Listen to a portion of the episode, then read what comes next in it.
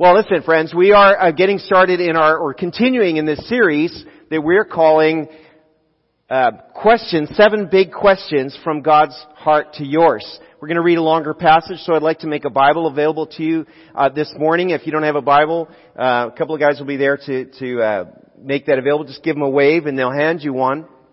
If you don't mind just returning those to the front at the end of the service, well, that helps us out for the 11 o'clock group. And today our question is, why do you laugh? Why do you laugh? We've, we've, uh, we've asked a couple of questions already. Why are you angry? Uh, was the, was the first one. Today we're asking, why do you laugh? There's different kinds of laughter, isn't there? There's, there's good, you know, belly laughter, joyful, you know, good humor laughter. I, I enjoy listening to community, comedians that, that, that just make me laugh and help me see the world in a different way. There's, there's, uh, you know, there's nervous laughter when you're not sure what's happening and you kind of have that awkward, nervous laughter. There's, there's this sort of, um, sarcasm, uh, uh, laughter. You know, I, I was recalling a, a scenario where I, this was uh, probably ninth grade mathematics of the Mennonite Educational Institute, the private high school where I grew up. And uh, our teacher, I don't remember his, his name right now. I know his first name was Brian because the same name as me. So, but Mr. Whatever was uh, was a little frustrated with our boisterous class. I think, uh, you know, um, we were just all bright, intelligent students, so we had a lot to talk about. I think that's what it was. And um, he, uh, we'll call him Mr. Smith. That wasn't his name, but he was just getting really frustrated with everybody in that classroom. And uh, you know, I'm a I was a pretty good kid. I got to confess that too. And uh, he said, "That's it. There's no more messing around, and nobody laughs." And I went, "Ha ha ha." From the back of the class. Guess where I spent the rest of that class? Over in the principal's office. And um, so that's not a good kind of laughter. There's there's other kind of laughter. There's there's um, well, here's the thing. You want to be laughed with, not laughed at, right? Ever been laughed at? That does not feel good. That does not feel good. But you tell a joke and people laugh with you, it's great. Now the worst kind of laughter is that sort of mocking or scoffing laughter. It, it, it sort of makes fun of people. It, it's hurtful. Maybe it comes from a, a hard heart or a, a cynical heart, or, or that kind of laughter may come from a wounded heart, a place of hurt and disappointment, especially, especially if you're carrying unkept promises. Something you felt was gonna happen that was promised to you and it hasn't come through and hasn't come through. I wonder if you ever dealt with somebody who promised something over and over and over. I'll have it for you tomorrow. I'll have it for you by Friday. I'll get right back to you with that. And they promised and promised and promised and it never came through. And, and the next time they said, I'll, I'll get, I'll get that to you by tomorrow. And you kind of laugh and say, yeah, right. You're not laughing in that moment because it's funny. You're laughing because you don't trust that person. You have no faith in them. They've given you no reason to have faith in them. Well, today's question, why do you laugh, comes out of an episode that felt like an unkept promise from God to this couple, Abraham and Sarah. Abraham and Sarah, an older couple, had not been able to have children, and had been promised that they would have a child and that through that child they would have a myriad of descendants, like the sand of the seashore, or the stars in the sky. But they were getting up in years and growing older and older and now they're in their 90s. It still hasn't come through. And what's going to happen? Well, if you've got a Bible, I'd like you to find Genesis chapter 18. Genesis chapter 18 as we, as we get into this one.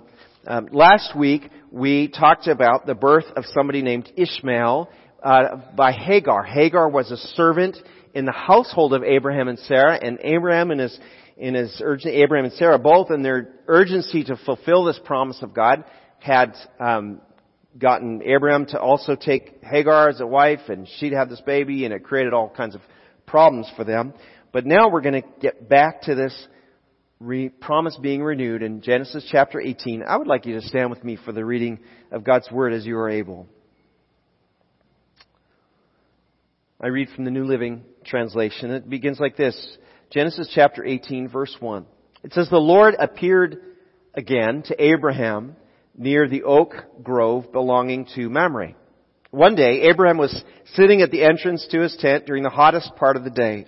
He looked up and noticed three men standing nearby.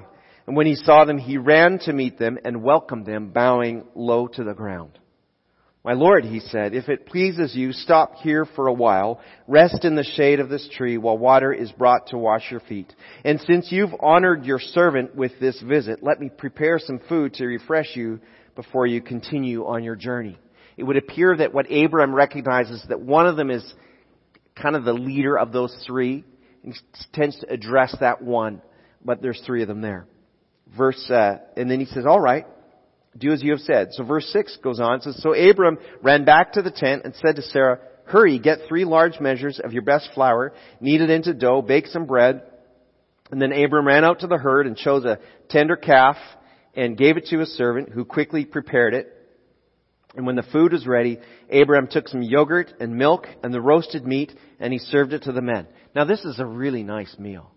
Fresh veal, freshly baked bread, fresh yogurt, this is good stuff. Not quite as good as the cinnamon rolls you're going to have today, but really good. And as they ate, Abram waited on them in the shade of the trees. Verse 9, Where is Sarah, your wife? The visitors asked. She's inside the tent, Abram replied. Then one of them said, I will return to you about this time next year and your wife Sarah will have a son. Sarah was listening to this conversation from the tent.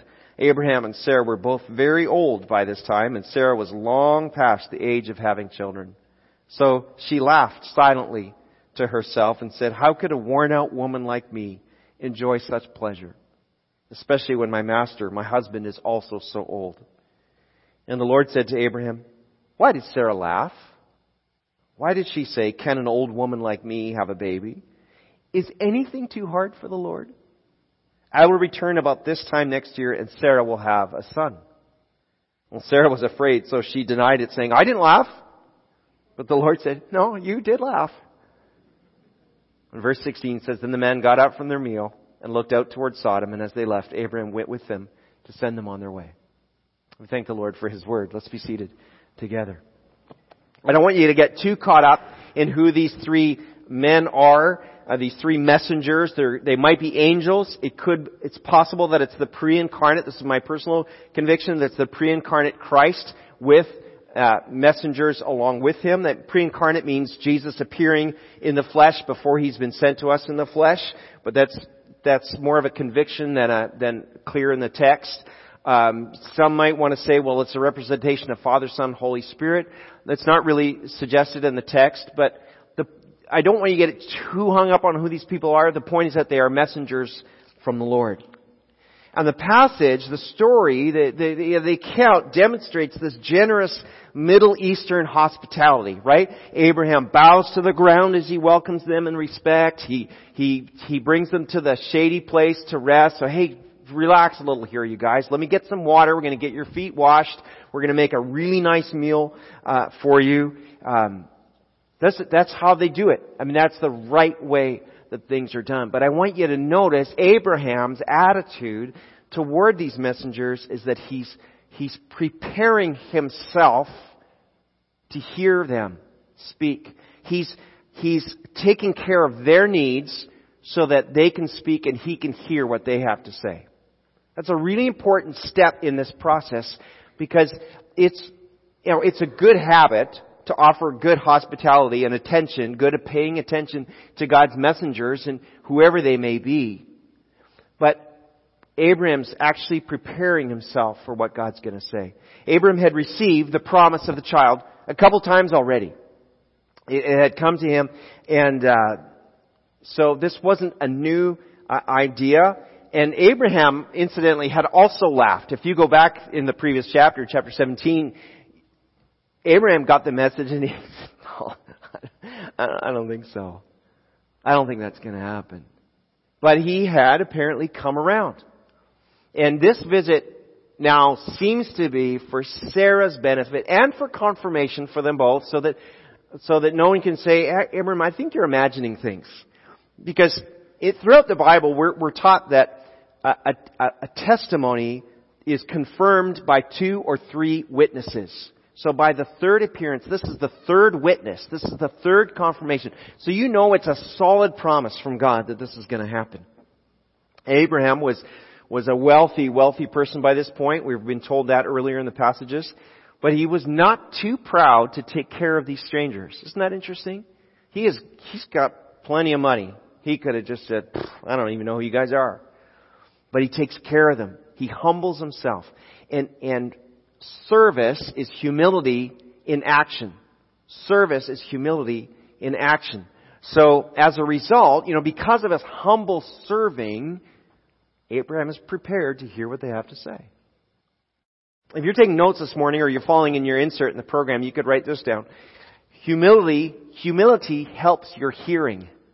Humility helps your hearing. Yeah, proud people don't take instruction very well, do they? Proud people are, are really hard to give instructions to. Um, but humility means that you can hear what the messengers in your life have to tell you. If you're a person who always says, I know, I know, I know, you don't have to tell me, I know, I know, I know, you're not a, you're not a humble person. Right? Imagine that, imagine it this way. Let's say you decide to, to join the sod squad here at our church.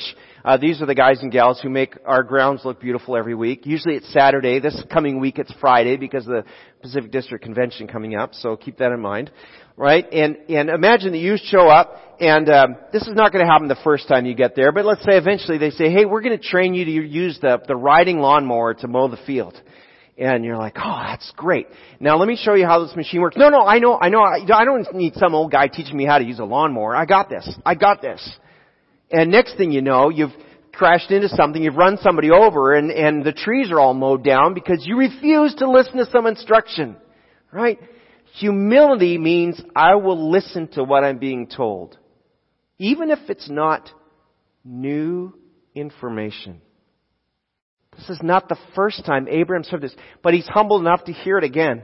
He goes, oh, guys, can you tell me something different, new for a change? No, he's going to listen. Humility helps your hearing. Really important. A godly person will serve others because service is humility and humility opens your ears to hear what God has to say. My question is, are you humble enough to serve and to listen whoever God's messengers might be, even if it's a stranger, like in this episode? Now, I think it's worth just reminding ourselves too that good hospitality is a symbol or a sign of faith, and it's a sign of, of godliness, creating a welcoming environment at home, or at church, you know, we had people here doing some extra cleaning. Why? Because we want to practice good hospitality next weekend for the convention. And that's an act of, of humility and it's good stewardship of God's resources. We want to be people who give more than we take, contribute more than we consume. Well, all that aside, this episode's actually about Sarah. This is really about Sarah because the messenger goes on to ask in verse 9, now they've had the meal, they're settled in, now he gets to the point. Verse 9, Where's Sarah, your wife? Kind of a surprising question because he knows exactly where she is. Later in the passage, right? He's, he's gonna hear her sort of private laughter. They know that she's making the meal, but he asks this question, where's your wife, Sarah? They, you know, the, the fact that they know her name and they know what she's been thinking means they're not asking the questions because they don't know the answers. God already knows the answer to every question He's going to ask you. The questions, like we've talked about before in this series, are self-diagnosing questions. They're questions about asking yourself. Introspection, figuring it out, examining, self-examination. Where are you at today? Right? For example, are you, are you like Sarah holding back from trusting God because because of, of what's happening? Are you, you know, are you hiding behind your frustration with God? Maybe you're just really frustrated with God because something hasn't come through for you. Maybe you're even angry with God. Where are you at this morning? Maybe you escape into, into a hobby or a habit because you don't want to face up to your current life situation or frustrations. Where are you at? Abraham, where's your wife Sarah? And Sarah, of course, had good reason to disbelieve the promise. Right? She was way past the age for having babies. It was done. That factory was closed. Right? And so her doubt is completely understandable from a human perspective. So the challenge now would be, could she believe? Could she believe? If you're taking notes, you want to write this one down. Doubt is easy. Belief is a decision. Doubt is easy. Belief is a decision. I want to show you three pictures here. In uh, 2005, I made a trip. Um, let's go to that first one there, Stuart. To this little village, This is up in the mountains in the Philippines, uh, a little place called Batad. And a missionary friend of mine went in there in, I think, 1957 and made a commitment. These people were just one generation out of headhunting. They were an animistic people and they, he went in and translated the New Testament for them. Began by learning the language, developed an alphabet, developed a written form of the language, developed a dictionary, and then you can start developing a Bible translation. And in the course of um, 20 years, completed that Bible translation. And then from that point on, for the next 10, 15 years, like a dramatic number of people came. Some 20 plus thousand people came to Christ because of that man's faithfulness. But he was in this very, very remote place. It was a little hard for us to get to. So we visited there in 2005, but before we went in, we had um, visited. Uh, well, let me show you one more picture in 2006, I went back with my family. Let's go to this one. That's me and my sons. Um, they don't stay so cuddly and cute always, but anyway, you can go to the next one, Stuart. So, the following year, uh, we went back as a family, and uh, and that was that. But before we went in in 2005, one of the members of our team that was going from our church up there said to Len the missionary, he said, "Hey, I I, uh, I read on, on the internet that there's electricity now in Batad, in that town. He goes, no, that's impossible. No, no, I read about it and there was a picture of a power line going into that village. No, that's impossible. But I have a picture of it. No, there's no way they could ever get electricity into that village. It's too remote. It can't happen. But we have people saying there's electricity. No, that's impossible. And so we finally just had to accept that Len was not going to change his mind. He was in his 80s at that point, as stubborn as all could be. And uh, wouldn't you know? Do you see something on the top of that picture? What do you see? Power lines. Power lines. You know, belief is a decision. Doubt is easy. Doubt is an easy thing to do. No, that could never happen. That's impossible. I don't believe it. And, and Abraham himself had just kind of gotten to that place of faith because you see in verse, in, in chapter 17, verses 17 and 18, he's told about the promise and he says, yes, I think Ishmael should be the one to receive the blessing and have all the offspring. Still looking for a human solution to God's promise. And, and I think maybe God let this train run far enough down the track that the only way to get the promise was going to be a miracle. That there's no denying that the only way that this was going to be, have to be a miracle. And I would say this, as long as we are alive, as long as we're breathing, God can still do a work in our lives. As long as you're alive, God can still do a work in your life. But notice, I just want you to notice, you see in verse 12 and so on, how convinced she is about her impossible condition. Right? She calls herself worn out and old and, and she kind of references her master as not really able to, you know, provide the child either. He's old as well and, and it's hopeless. And I would just say this, but when we focus, see, when we focus on our limitations, all the things we can't do, we're likely to overlook God's, can I call them unlimitations? God's unlimited ability. When I focus on my limitations, I ignore or I overlook God's unlimited ability.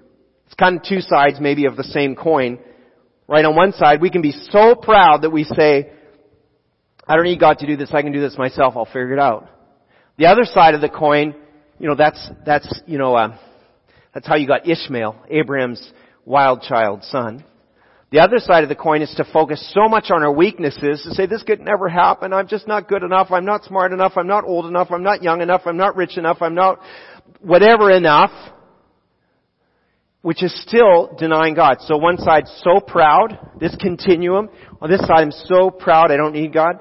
This side I'm so focused on my weaknesses that God can't do it. Both are rejecting what God wants to do. Both are an I, sort of like an elevating of self and a rejection of God. That's what Abraham and Sarah had done. From, let's fulfill this promise ourselves to, I'm too old for this ever to work. Doubt is easy. Unbelief is easy. Belief, trust is a supernatural decision. And I would just ask you, are you choosing to trust God in your situation today? Now that, I will say this, it means letting go of your idea of how this is going to turn out. It means letting go of your preferred solution. Because in the end, Sarah and Abraham learned that trusting in God is worth it because, this is the third one if you're taking notes, God makes the impossible possible. God makes the impossible possible. Now this is a very exposing question, right? When he says, why did Sarah laugh? I didn't laugh. Yes, you did. Right? There's no getting away with it. Why did she, why did she laugh? Doubt? Maybe? Unbelief? I mean, just the absurdity of this, of the promise? The impossibility of it all? The hopelessness? The disappointments? The years of waiting and waiting and waiting and waiting and waiting and waiting and waiting and seeing everyone else have kids and everyone else succeeds and, and even your servant, she got pregnant, she's got a baby. Have you ever laughed at the things that God may have spoken to you? Do you laugh that, you know, maybe you, feel like the Lord said that your, your kids are going to come to Christ at some point, but you kind of laughed at that notion or in your mind you know that you could overcome that addiction or habit, but it just seems impossible and so you just kind of laugh at that. Maybe you'll feel hopeless about being able to provide for your family and you know that God's promised that to you, but you just kind of laugh at that. Maybe God's given you this promise that you and your spouse could actually get along and have a great marriage, but it just hasn't worked out and you sort of laugh at that. Maybe you, in your mind, you know that your life counts for something, it matters, but you feel hopeless and so you sort of laugh and say, ah, I'm hopeless, nothing matters. Have you laughed at the things that God speaks to you? Whether to your heart, whether in scripture. Maybe hear it even at church. Maybe God's prompting you to lead a connection group or, or be an Awana shepherd or, or be an usher or or some other area where you're helping others and, and you laugh because you just don't think it's possible for you to do. I, I couldn't do that. I couldn't do that. Sarah laughed because she could not fathom that the impossible was possible. That's why we call it impossible. I wonder what might be your kind of sticking point with God today. What what makes you want to laugh in disbelief? Is it something around the relationships you have or don't have in your life? Is it something around your finances? well, that'll never go well. Right? Is it, is it something about your addictions? Is it, is it your, your education? You just feel like, man, I'll, I'll never get where I need, wanted to get to. Because the messenger then has the best rhetorical question you're ever gonna hear or read, and it's this. Verse 14. Is anything too hard for the Lord? You know the answer, right? Nothing. Is anything too hard for the Lord? No. Nothing is too hard for the Lord. So when you feel like you want to trust God, but the results are not coming through, how do you hang on? How do you have hope in the midst of, yeah, but God, you said, or yeah, but I was praying for this and it didn't happen. God, how do I, how do you hang on in the midst of that?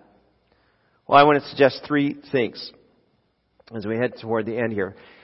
Three, three ways that maybe we can, um, have the faith to face the impossible. The first one be to look for key moments of God's guidance. Look for key moments of God's guidance. You know, those times you can say, I know God spoke at this point, or um, maybe even times when you really sense a confirmation of the Spirit, you can look back on that and keep refreshing that. It's a good reason to keep a journal on things. This morning, for Moises, who, who shared his testimony about getting baptized today, you know, before the service, we were praying for him that, that God would use today as one of those kind of milestone markers, those stake in the ground moments for him, that he could always look back and say, yes, I know I trust Jesus. I gave a testimony about that.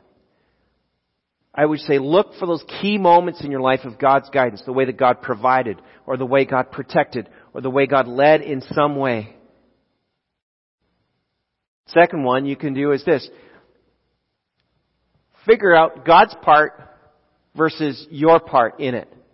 Okay? We're talking about three ways to have faith in the face of the impossible. Figure out God's part and your part. God's part and your part. You know, we, for, for example, you know, the apostle Paul says later, one plants, another waters, but God makes the thing grow. Right? You put the seed in the ground and tend to it, but really it's God that makes it grow. So you gotta figure out what's my part, what's God's part. Sarah did give birth to Isaac. It's a great name. His name means laughter. so he got this great little tie-in through his, his life. But you know, it was not an immaculate conception. Right? Abraham and Sarah did their part to get pregnant. Right? And uh, that's, you know, gotta be one of God's better assignments. You two. Go make babies. Right? And then they had to raise him and, and parent him like any other parents would parent. But they had to know, okay, what's my part and what's God's part? And as you're looking at your impossible situation, say, okay, what's my role in this? And what's God's role in this? Because I'll do what I can do. I'm going to stop trying to do what God's going to do, what God can only do, and I'm going to do what I'm called to do and what my role is in this.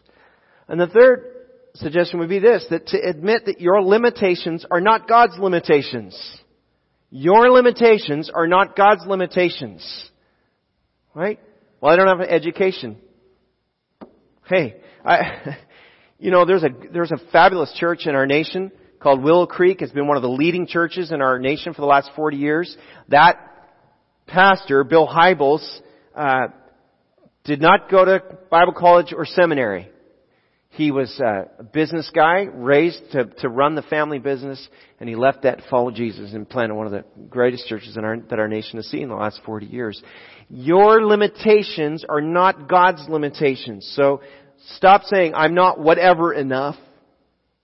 And say, you know, I think God could do something crazy. Maybe even through me. Maybe I'm not too old. Maybe I'm not too young. Maybe I'm not so bad after all. Because with God, the impossible is still possible. But we have to stop telling God how to do His job, or stop telling Him how, what the outcome should be, or stop expecting things to progress on our timeline or in our preferred way. We're gonna get there. You're gonna get there. A few things. If you're humble, because humility helps your hearing, right? If you'll trust, because doubt is easy, but Faith's a decision. Belief is a decision. And then you boost your faith when you remember that God makes the impossible possible. Let's pray.